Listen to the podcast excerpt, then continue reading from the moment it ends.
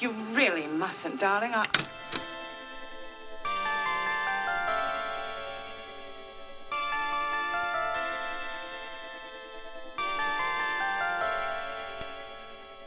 What's up, everybody? Welcome to season one, episode 14 of Can I Comment? This is Michael, and usually I'm with Jake and James.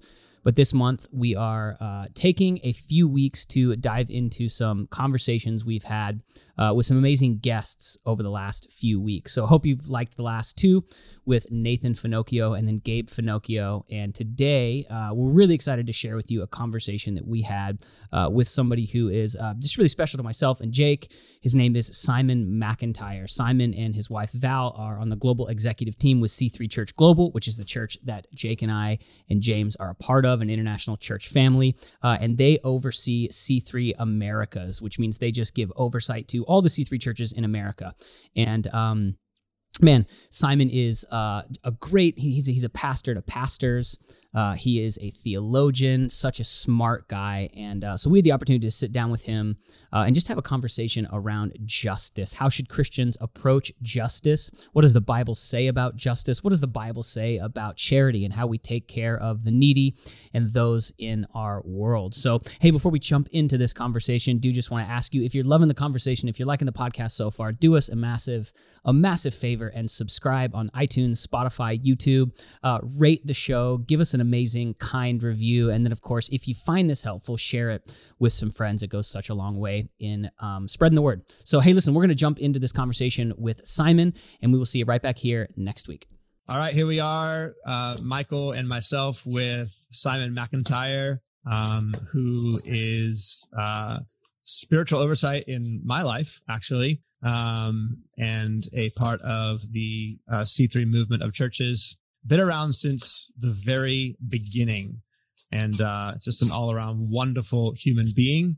Uh, currently in the UK, but I believe he's going to be making his way over to US of A to God's country.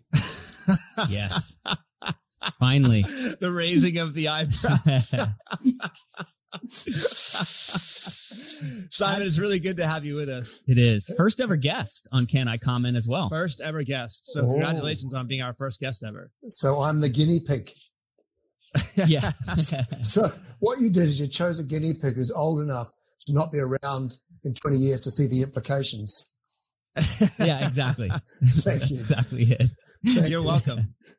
no, we're uh, we're stoked to have you here. Uh, it's going to be a great conversation. So, um, we did an episode uh, a few weeks back on uh, social justice um, versus biblical justice, which was a good conversation. Um, but I think it deserves some follow up, um, and certainly to bring in the perspective of somebody much smarter than us. And you certainly fit that bill. But Who's that? Who's that? but we wanted to uh, continue that conversation and then um, see where that takes us. We think that will take us into a convo just in terms of um, the Christian response to uh, the poor um, and everything that that entails. So, uh, Simon, I'm going to throw it to you. Why don't you kind of cue us up and maybe give us some preliminary thoughts that are on your mind, and uh, we'll see where it takes us. Yeah, absolutely. Thanks, Jake. And thank you, Mike. It's my pleasure to be with you um, today or this evening in my case. Uh, really looking forward to getting to the USA. We're still tossing up where to live, um, but it looks like somewhere on the East Coast. So that gives you breathing room, Jake, to get on with your own world without, without, without having somebody breathing down your neck. Um, uh, interestingly, about two weeks ago, um, somebody asked me, and I haven't yet responded properly. What's the difference between social justice and biblical justice? Is there a difference? Because I think to a lot of people, they would consider, aren't they one and the same? And typical of all these topics, there are, there are significant intersections where they are the same. Um, they're the same in where they're aimed. They're the same in the attitude toward them. And they're sometimes the same in outcomes. So this is not an either or. It's more of a, um, I think there's a perspective that we're forgetting whilst we're doing one thing. Um, to me, if I look at the broad topic of biblical justice and I look firstly, the easiest way to start is the Old Testament. And justice always tended to be about uh, the genuinely poor, which Jesus said we will always have with us. So they've, mm-hmm. they've been around. And I think when I hear governments say in our generation, there'll be no, no poor person in our community, they're talking through a hole in their heads. Um, it's, it's, a foolish promise. It was made in Australia by a prime minister many years ago. Comparatively, yes, they're not poor, but it all right. gets to gets to be relative, doesn't Almost it? A, a utopian ideal, yeah, to some degree. That's right. It's it's um. There's I, I heard of a, a girl in the UK recently, and very admirable person, no doubt. I mean, I don't know her, so I can't comment. But she was saying we are going to be part of the the kind of the the vanguard that gets rid of all abuse online, so it'll not exist any longer. I thought, well, the only way to do that is to obliterate the world because mm-hmm. it's just not possible. However, however, not, I don't want to be cynical. That does sound cynical, but in the Old Testament, that, that brings up a, go ahead. I think the idea of justice was about the genuinely poor, about widows and orphans and people who had been robbed through no fault of their own of their, of their, in those days, main breadwinner. So that the husband or the father was the main breadwinner. And if he died, then often there's widows were left with very little. And so the prophets railed against Israel in many cases because they didn't care for their own. So mm-hmm. biblical justice is more about the, the poor, the orphan, the, the, the widow, and, and those, that kind of subject. Biblical justice mm-hmm. never even thought of and has still doesn't think of, um, preferential, um, treatment or, or what I want, what I want everybody to believe that I am. And therefore I demand right. justice about my preferences. That just isn't on the table in the scriptures let's pause there really quick because I think you're uh, touching on some really important themes. One of them, I think, is um, again the prophets railing against the uh, Israelites' mistreatment of their own people. Yes, and so there's a sense of covenant there, and there's a covenant responsibility that they have to one another because collectively they're in covenant with God, and part of God's covenant with them is how they are to live in covenant with one another as a nation. And maybe we'll draw upon that theme later in the conversation when that comes into the New Testament and how we understand the church today. Um, would you say that that is a, an appropriate theme to touch on? Yeah, yeah, yeah. Because they they were meant to care for each other, right? Um, and you know they they were like orphans in Egypt, and the Lord redeemed them, and they were still to be kind to people who were in that sense orphaned. Yeah. So yes, and we're I talking do. about we're talking about people here in the Old Testament who are eh, truly, in the plainest sense of the word, oppressed. Um, in, in the sense that they're not not just because of their circumstance, but because uh, powerful people were even what mistreating them uh, to add insult to injury to their circumstance, so to speak. Yep. Yeah. Yes. You've said it. They were right. They, they were. Um, they were treating them poorly in the courts. I mean, there's, there's those examples in the New Testament where Jesus talks about the widow going to the judge. That's not mm-hmm. uncommon from, from where the prophets were speaking. Mm-hmm. And so the, the, the rich were, were often, often oppressing the poor. They were not giving them their proper wages. And then, you know, like the prophets would cry out that the, that the, that the ground is almost crying out for them to be paid their wages. James refers to it. Jesus refers to it. Paul refers to it. So yes, it's definitely embedded in the Old Testament um, commitment right. to, to God's people. Yeah, and the solution to that that was being called for was proper treatment. Yep. Um, and I think one of the uh, the disconnects between Jesus's world and his worldview, and then predating um, the uh, New Testament into the Old Testament with the prophets' worldview, um, wasn't about making everybody the same. No. It was about right and proper treatment. This is how I understand the justice of God is that God always does what is right. Mm. Yes. His justice is his righteousness. Yes. Um, but when you look at the biblical ideal for what God counts as right, it is not that he treats everybody the same. And I think one of the perfect examples for that is the parable of the talents where, uh, you have the five and the, and the, uh, two, I believe, and the one, right? and the five and the two multiply. The guy with the one buries it in the ground. He returns it to the master in exactly the same condition that it was given to him. It's not less valuable. It's it's not uh, been been tampered with in any way. It's just given back in the same way that it was given. And the master says, "You're wicked and you're lazy." Um, and I'm going to take your one and I'm going to give it to the guy with the 10. And this is how Jesus sees the future kingdom. Um, and, uh, I, I don't know that we would necessarily connect that to salvation as much as we would maybe connect it to some kind of doctrine around reward in the new creation. Um, but that's a really interesting thing to me that Jesus, uh, Jesus prophesies the new creation as being characterized not by sameness, No, but actually by some degree of difference in God responding to the way that we stewarded our lives. that's right, because the judgment is about faithfulness, not about Hmm. what you did, but what you, not about what you accrued, but what you did with what you had. And he says it Hmm. quite clearly, according to their ability. So Right. clearly there's a differential in ability. And the Yep. great, the great, um, the great untruth in pure socialism is that pure socialism wants everybody to be given the same. And it sounds such a fair deal. It sounds so right, but it utterly cripples humanity because those that have little get more than they're actually capable of dealing with. And those that, that, um, could have done twice, three times as much are treated the same. And so they become the oppressed, strangely. Mhm. So there is, there is a gifted difference in our humanity. We're not all the same.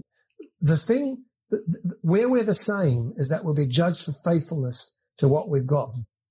Mhm. And it's strange, isn't it? That the people with le- the least are the ones most likely to least use that what they've got. Mhm. That staggers me. Mm. Yeah, I'm glad you bring up the subject of um, of socialism because I think that you can't disconnect that from the modern understanding of social justice. And the reason it can be such a t- difficult conversation is because uh, you you cannot separate justice from being social, right? Like all justice is how how people in society are treated. Yeah, yeah. So all justice is social justice. Yes. But what I understand social justice to mean uh, today uh, cannot be separated from some kind of socialistic um, ideal in terms of making everybody have the same, uh, which of course never amounts to everybody having a lot. It always amounts to people being equal in poverty, not equal in wealth. Um, and that is a fact. Socialism has never worked anywhere, not in any time, not in any place has it produced what it promises to produce. It only ends in uh, destruction. Look, a And I would say it democratic, actually is a. Go ahead. so I say a democratic socialism does work, but that's, that's not, that's very different to Marxist socialism. Exactly. and people could- point to the example of Sweden and those countries there, but but- it is quite They're- different. They're democratic countries. Interestingly, too, they've got huge Christian bias in their basis, um, and it's disappearing. Be interesting to see Right. what happens to Sweden in 50 years. Will it be the same strong, um, Mhm. sort of self, uh, like sustaining nation? I'm not sure if it will. Mhm. What, Anyway. what would you guys say would be some what's just some clear distinctions between this is what a democratic socialist um, society would look like versus a Marxist socialist society, just to the to the most practical. Well, you've said it. Why- Just the word, the word democratic says it all. Mhm. There's no Yeah, but I mean even right, yeah, yeah, but I mean like drilling it down to even more simple.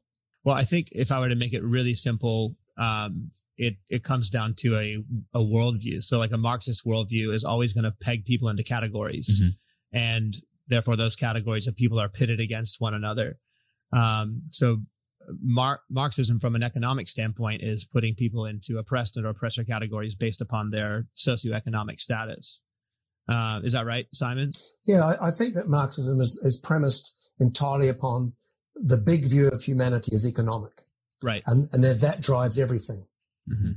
But every Yeah, every and so- other every other philosophy and religion will come up with what the big issue is, Mhm. including so- Christianity. So, and what would be missing from a democratic socialistic um, government it, it would be that that whole crux of marxism is Mhm. not their their society is not predicated upon that idea of people are categorized they still are a free society Mhm. um, because when you operate through the worldview of uh, everybody is either an oppressor or an oppressed person that is going to deeply inform uh, your policies. It's Right. going to deeply inform how you run a run a nation. Right. well, um, it makes you suspicious of everybody. Exactly. And that's And what we see even today in the notion of cultural Marxism, right? Yeah. Um, and people don't like using that term because it gets frowned upon. As far as I can tell, the, the sort of critical theory and, and cultural Marxism are, are almost synonymous with Mhm. one another. Um, but it's the same idea on that we're putting people in their groups based upon gender, based upon race, uh, based upon sexuality, um, and labeling people either uh, through the kind of the matrix of intersectionality as either oppressors or as oppressed, um, and that becomes ultimate reality, Mhm. um, and becomes the way in which we understand the world around us. And as Simon just said, it makes us suspicious. So, like critical race theory, for example, um, doesn't ask the question in any given circumstance, um, did racism happen?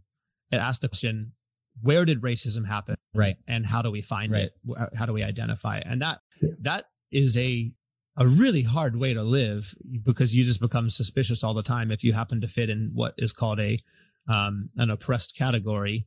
Um, you, you become quite paranoid if you buy into that worldview.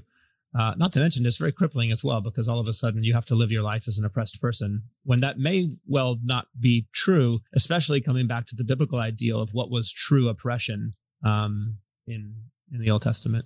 Yes. Yes. I, I'm, I, I'm, I'm rolling with you. Look, I, I think Well- one of the, one of the big differences with the, with like c- cultural Marxism or one of the fundamentals would be that it actually, it's deeply, uh, against our, uh, it's deeply against our humanity Hmm. because our humanity demands this. We've got this creative drive in us and creativity can lead to oppression. Creativity can lead to, um, unpleasant outcomes, but the creativity, the sense of being and developing and building and progressing is deeply embedded in us. And it's been, it's been turned into like a demon. And yet it's not. It's, it's part of the, the good God's intention for humanity that we do get outside of ourselves, that we do tame the world, that we do, that we do use our intelligence and our, our creative, cre- uh, creativity to fly to the moon or try to fly to Mars or what, whatever. When a, real Marxism tends to stop that, accept what the government allows. And all interesting, I've always found that Marxist states always just change one oppressor for another. Mhm. I mean, Russia under Stalin was hell, under Lenin was hell, Mhm. um, and all the countries that take it on, Pol Pot, Mao Zedong, that they they are first class murderers. Exactly. They are world class murderers because they've changed one oppression for another. No, I, I completely agree with you. I, I think it'd even be fair in some sense to call it the doctrine of demons. Um, it's an interesting book that I came across recently that I haven't started reading yet. I think it's called Karl Marx and the Devil. And uh, apparently Marx had an obsession with Satan.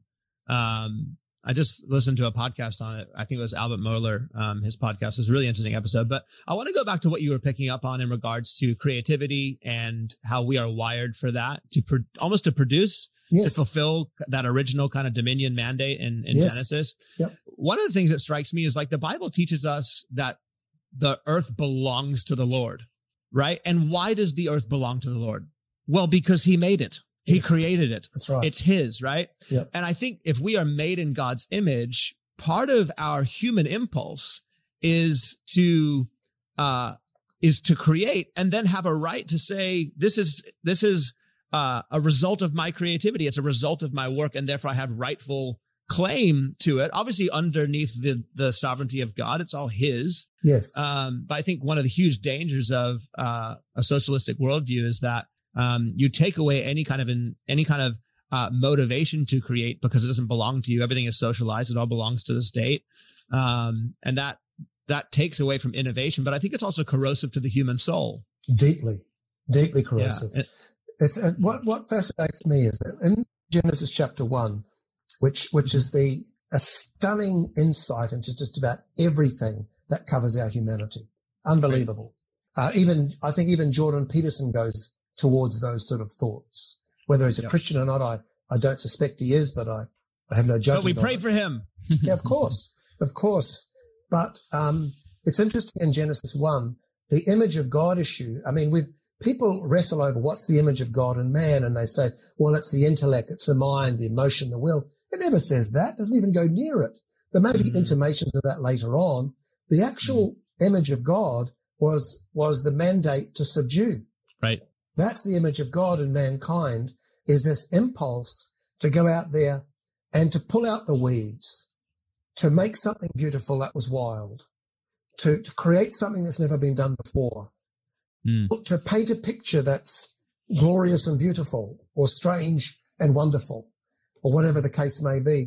And I think that is the image of God and mankind clearly from a scriptural point of view, much more than the other suppositions that we've added to our textbooks. Mm-hmm. And, and when you rob mankind of that creative image, then you've mm-hmm. actually basically made us, it's like, it's, it's like when children get touched when they're young and they don't know how to deal with life when they get older. Mm-hmm. They, they either become withdrawn or violent because they've never had the calming influence of touch and kiss and love, and the smell of another good human around them. And when, mm-hmm. when, when, when, when, when that's taken away from us by governments or systems to be replaced with the sort of level playing field, it does deep damage to the human psyche. Mm-hmm. And, and it makes us infinitely less than we were meant to be. Yeah. That's a really, really great way of summarizing it. Um, let's come back to kind of a, I guess the, the core part of the conversation. So, um, the, the notion of social justice versus biblical justice. Um, so we do agree that there's a biblical command to uh, yes. be just and to Absolutely. do justice. And we yes. see that throughout the Old Testament. Um, we see that in the New Testament, although in the New Testament, to me, it seems to take on different language. Um, in a, in a way, like one of the things that I pick up on is that, uh, the, the word justice appears very infrequently in the New Testament. Um, but you still, you still see constantly the teaching of what it means to be just. Um, and I see that obviously all throughout the Sermon on the Mount. I see it in, you know, I think well over a hundred one another type phrases in the New Testament about how we're to treat each other in the community of Christ. So, yes, do you want to pick up on that thought and it, know, to, share what? No, it's it's a it's a really interesting thought because um, the New Testament, the preponderance of the New Testament's direction with justice is towards God's people. So when you see the Apostle Paul taking up those offerings that are mentioned in First Corinthians and Second Corinthians and uh, and Philippians, I think, and other places. Those offerings were specifically for the poor in Jerusalem. And you know, I've often thought about this that when so when the Jerusalem let's just pause really quick, just for anybody who's listening that might not be picking up what you're talking about. So you're specifically saying Paul, as a as a pastor, as the apostle, is yep. asking these churches in these different cities to to give a financial offering, um, and because he was using that for what? He would, he would take that back to the church in Jerusalem who were poor. So the church in Jerusalem weren't prospering. Their Christianity and the circumstances of their city and nation, they were often very poor people. And so Paul, the justice in that situation is that Paul realized that the gospel came from Jerusalem. So in a sense, he's giving back to where he came from. But the money he took and all the offerings that we preach and use all those scriptures and uh, all quite validly used, uh, out of context. I've got no issue with that. Uh, Paul used to take stuff out of context for the sake of his, his point, but not a lot, but he did it. But that money was going the Old to, Testament and kind yeah, of apply it. Yeah. yeah. He said, was this written for, to care for the animals? Well, the mm-hmm. answer is yes, it was, but it was large. He implied it to people mm-hmm. about don't a deeper meaning. Yeah, of course. So in that case, the money went all to Jerusalem's poor. Now, when the Jerusalem council, no, no, when the council of, was it, uh, was it Jerusalem? I think it was Jerusalem council. It's almost as they were going out the door. The apostle mm-hmm. said to Paul and Barnabas, Oh, by the way, don't forget the poor. Right. And, and, and Paul said, of course not. That very thing we are happy never to forget. Mm-hmm. Um, you've just gone offline there. Can you still hear vision. us? Got, no, got you, you're back. So, yeah. so when, when he was talking about the poor, he wasn't talking about the people that were scuffing around the streets in Rome largely. He was talking mm-hmm. about the poor as the Christians. Mm-hmm. So their giving was, especially Galatians, I think five or six, especially to the household of faith. Yeah, Galatians six ten. So the church today needs to realize that its main mandate is the care for other Christians. Mhm. Mm. And then it's the care for, for those that you have opportunity to be gracious to. Of course, I, I'm, I'm not trying to overturn great organizations, but I am suggesting that we've shifted the emphasis away from where the New Testament had it. Um, I don't know. This is a bit controversial. I don't know whether everybody would agree with me, Mhm. but um, when I hear people say, and these are really reputable people who I have high respect for, when they say that the, the God has an option, a preference for the poor, I just don't read it in the New Testament like that. Yeah, I agree. So when Yeah, Paul that's a- said, that's don't, don't forget the poor, it was like, Mhm. oh, by the way, you could forget this. Mhm. But, but if the poor was the main message, I always think it's fascinating. When Jesus saw the people who was sheep without a shepherd, he didn't start a ministry to help feed them. He said he sat them down and he taught them. right. And another thing that's Yeah. always fascinated me is the fact that Jesus and John the Baptist told poor people to repent. I mean, we, we wouldn't do that for fear somebody tagging us. Or Yes, make- it's or- interesting.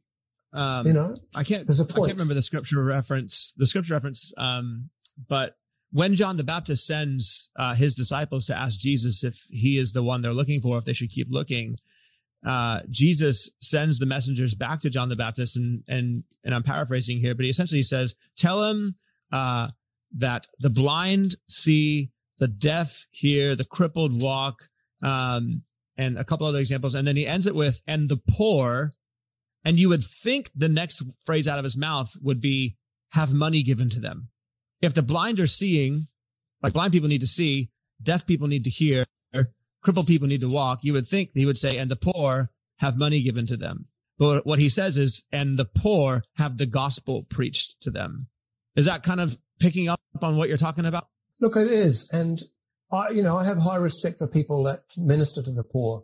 It's, it's not my point, but I think that Absolutely. when we, I think we just drift away. I, we've got to be careful, Jake and Mike, that we don't end up replicating the world's justice. Right. biblical justice is to preach the good news. Mm-hmm. And let me throw out a terribly controversial thought. If I had a soup kitchen, Please. That's why If this I was- podcast exists. if I had a soup kitchen, which I don't, by the way, and so it's a little bit um, philosophical. Um, but if I did, and I fed people with soup, I would say that they would sit down in a nice environment and be given nice food, and they would have the scriptures read to them or got the gospels preached to them. Mm-hmm. And they say, "Oh, we don't want that stuff." I say, "Well, you're not having the food either." And I know it's a mm-hmm. bit controversial, but I mm-hmm. suspect some of the very early gospel preachers that put on social events like that, that they preached the gospel and they fed them. But today Mm. we say only feed them and let our kindness be the gospel. That's not what Jesus was saying. Right. It includes it, but it's not what he was saying. Mhm. But anyway, and that then I- comes down to a question of what is the gospel, right? And the way I understand it is the gospel is something that has happened. It is the life, death, burial, resurrection of Jesus Christ. And that requires an announcement. That requires uh, something to be shared verbally. Yep. And Paul's, Yeah. Paul preached the gospel. He, he lived out the gospel, yes, but only to those who was in fellowship with as the church. But he preached the gospel otherwise. He didn't just, he didn't just do hand signals that suggested the gospel. He actually mm. preached the gospel. And it's that that saves us. Kindness is wonderful, but it mm. doesn't always save. Yeah. It helps, mm. but it doesn't save. Yeah. Yeah. And, it- it, demonstrates the love of God. Totally. Um, Absolutely. to And it should be done. I mean, in your, mm-hmm. in your own city, you've got Matthew Barnett with the, what is it? The, um, the Dream Center. The Dream Dream Center. Center. Yeah. That's And great work. he's done an enormous amount of good, but I guarantee he preaches the gospel. Mhm. Yeah. I, d- Yeah. I doubt that he's slow. But that goes against, I mean, we often see people quote, like I was, as you guys were talking, I thought of this, this quote from, I think, St. Francis of Assisi, right? That we always hear people, people say, preach the gospel at all times, Right. use words when necessary. Yeah. And I think, especially here in America, it's that quote. Mhm. It's those kinds of thinking that always seem to supersede what you're saying. Like it's obvious, it's, it's basically made us go, oh, well, take care of people. And then, uh, if you preach the gospel to them, um, Mhm. you know, that's kind of like a nice little aside, That's but don't nice offend add-on. them. Right. Just take care of what their immediate need is. And it sounds like what you guys are saying is that ultimately, uh, it may take care of a need, but not the, not the need. right. And I think, yeah, again, you have to consider the world that St. Francis lived, looked it up. He uh, died in uh, 1226. Mm. Um, so we're living in a postmodern, post-Christian world. Um, in in Saint Francis of Assisi's time, it was just taken for granted that re- a religion is true, and by immediate extension, Christianity is true. Um, and so he just you just can't really compare the world he lived in to the world we live in. No. Um, and certainly the world we live in is much more similar to the world that the apostles lived in, Mm. which is that it was hostile to the gospel, um, and, and ignorant of the gospel. And therefore the gospel needed to be preached as it does today. I, I think at that point, Francis of Assisi does not reflect the Apostle Paul. Mm. Right. At that point, I, I'm sure in other areas he does, and it's very romantic. It sounds very, it sounds very gracious and very warm and very inclusive. But, but I, I um, I wouldn't, I wouldn't use that as a quote at all. Mhm. Hmm. Mind you, Yeah. nobody cares what I would use, so it doesn't matter that. we care. so let's come back because there is this obvious New Testament um, uh, command to be generous, um, and we can't skirt that.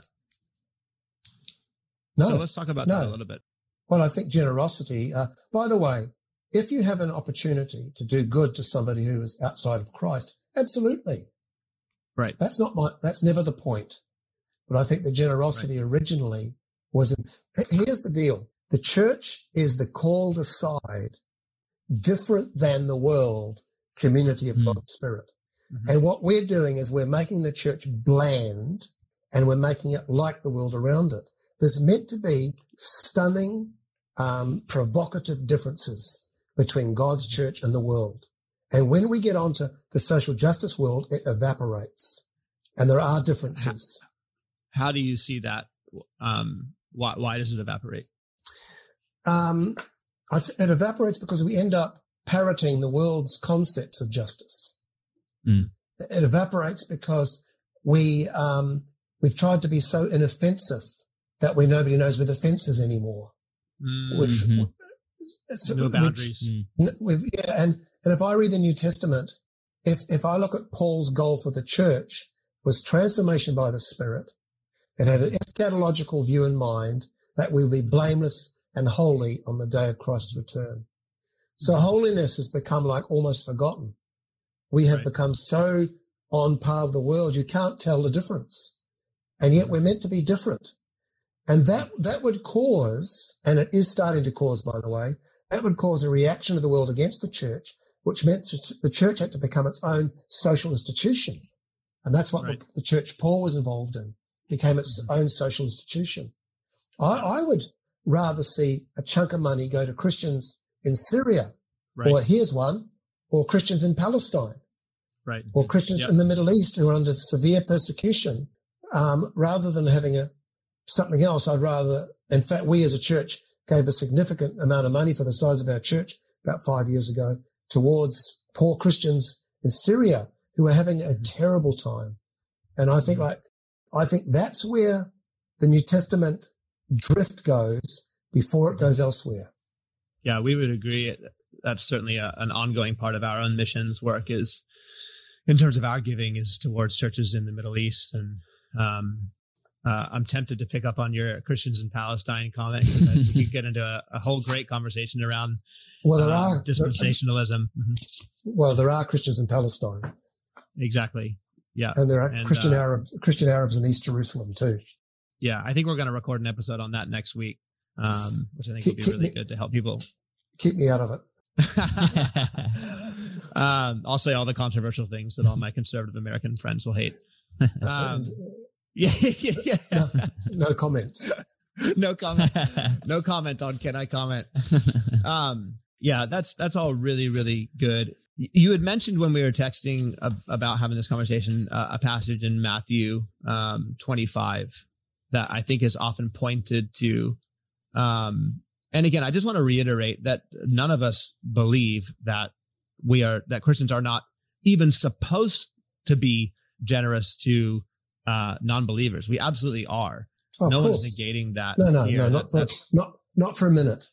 that's not the topic of discussion. The topic of discussion is, um, is I guess, are we unjust if we do not make the mission of our lives the total equal outcome of every person on the earth? And I think that is not a biblical ideal. And that comes back to what you were saying around um, that God gives preferential treatment for the poor. Um, and I think in one sense, yes, we can say absolutely, like we are all poor in spirit and God gave us preferential treatment by giving us Christ. Absolutely. Totally. Absolutely. Um, and God, uh, certainly uh, is going to always be on the side on the side of an oppressed person when yes. their oppression is actually true.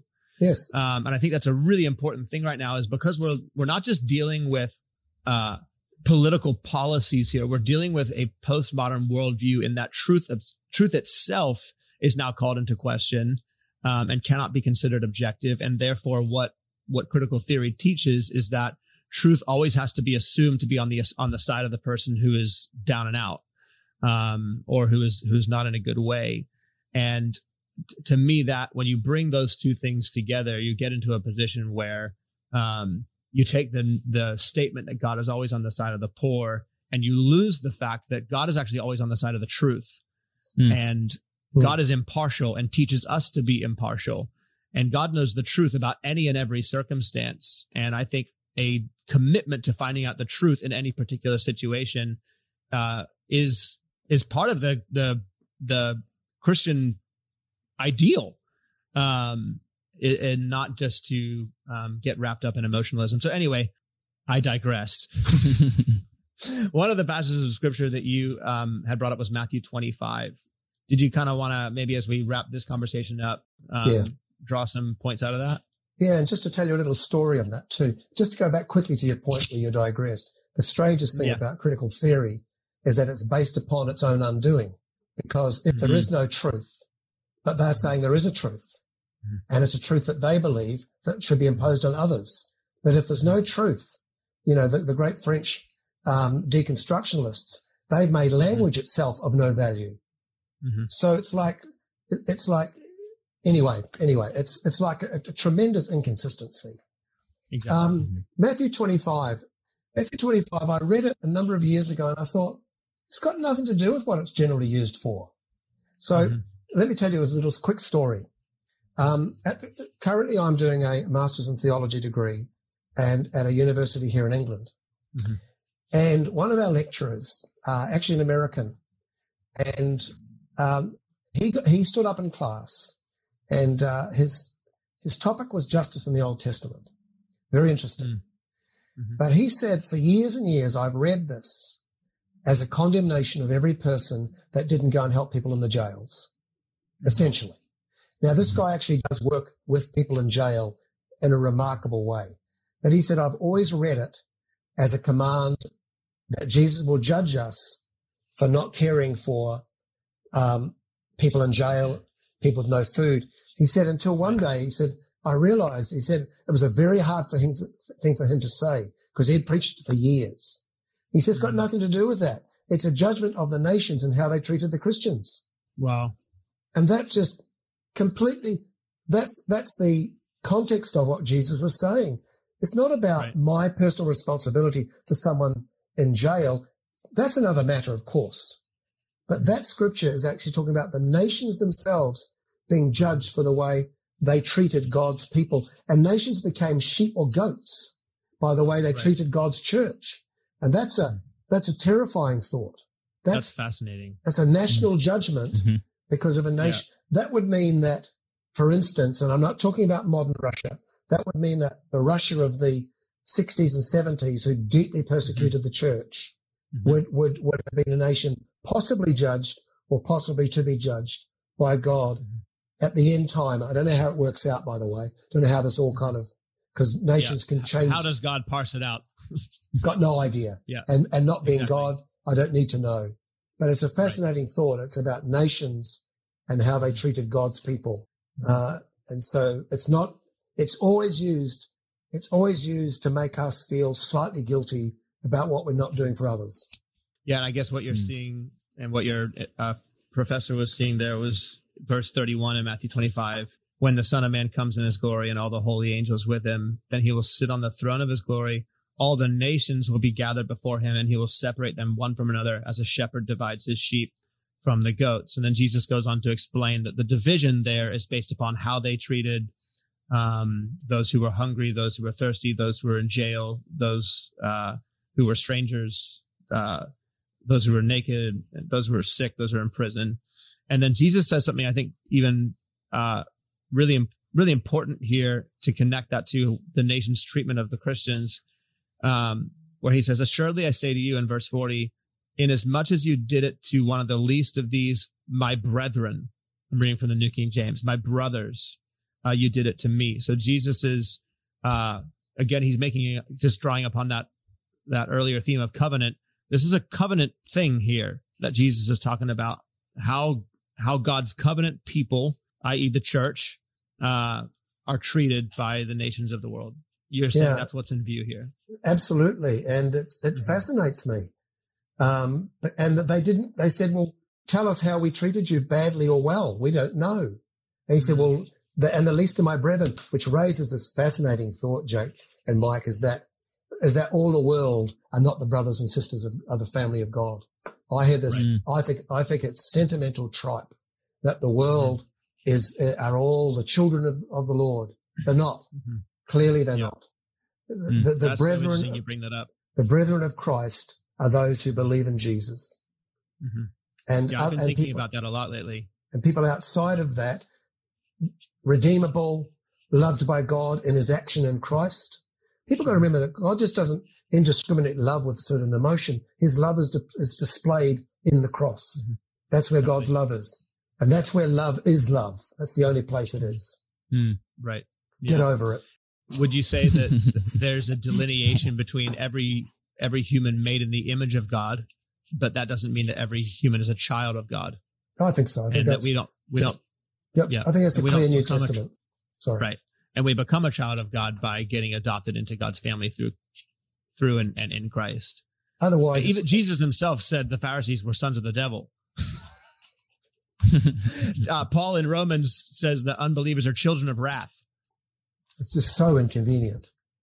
It's and, so inconvenient. And I think we've got to stop being sentimental to the world because then we won't love right. them properly. Right. If we stop yeah. being sentimental, we'll actually love. Yeah.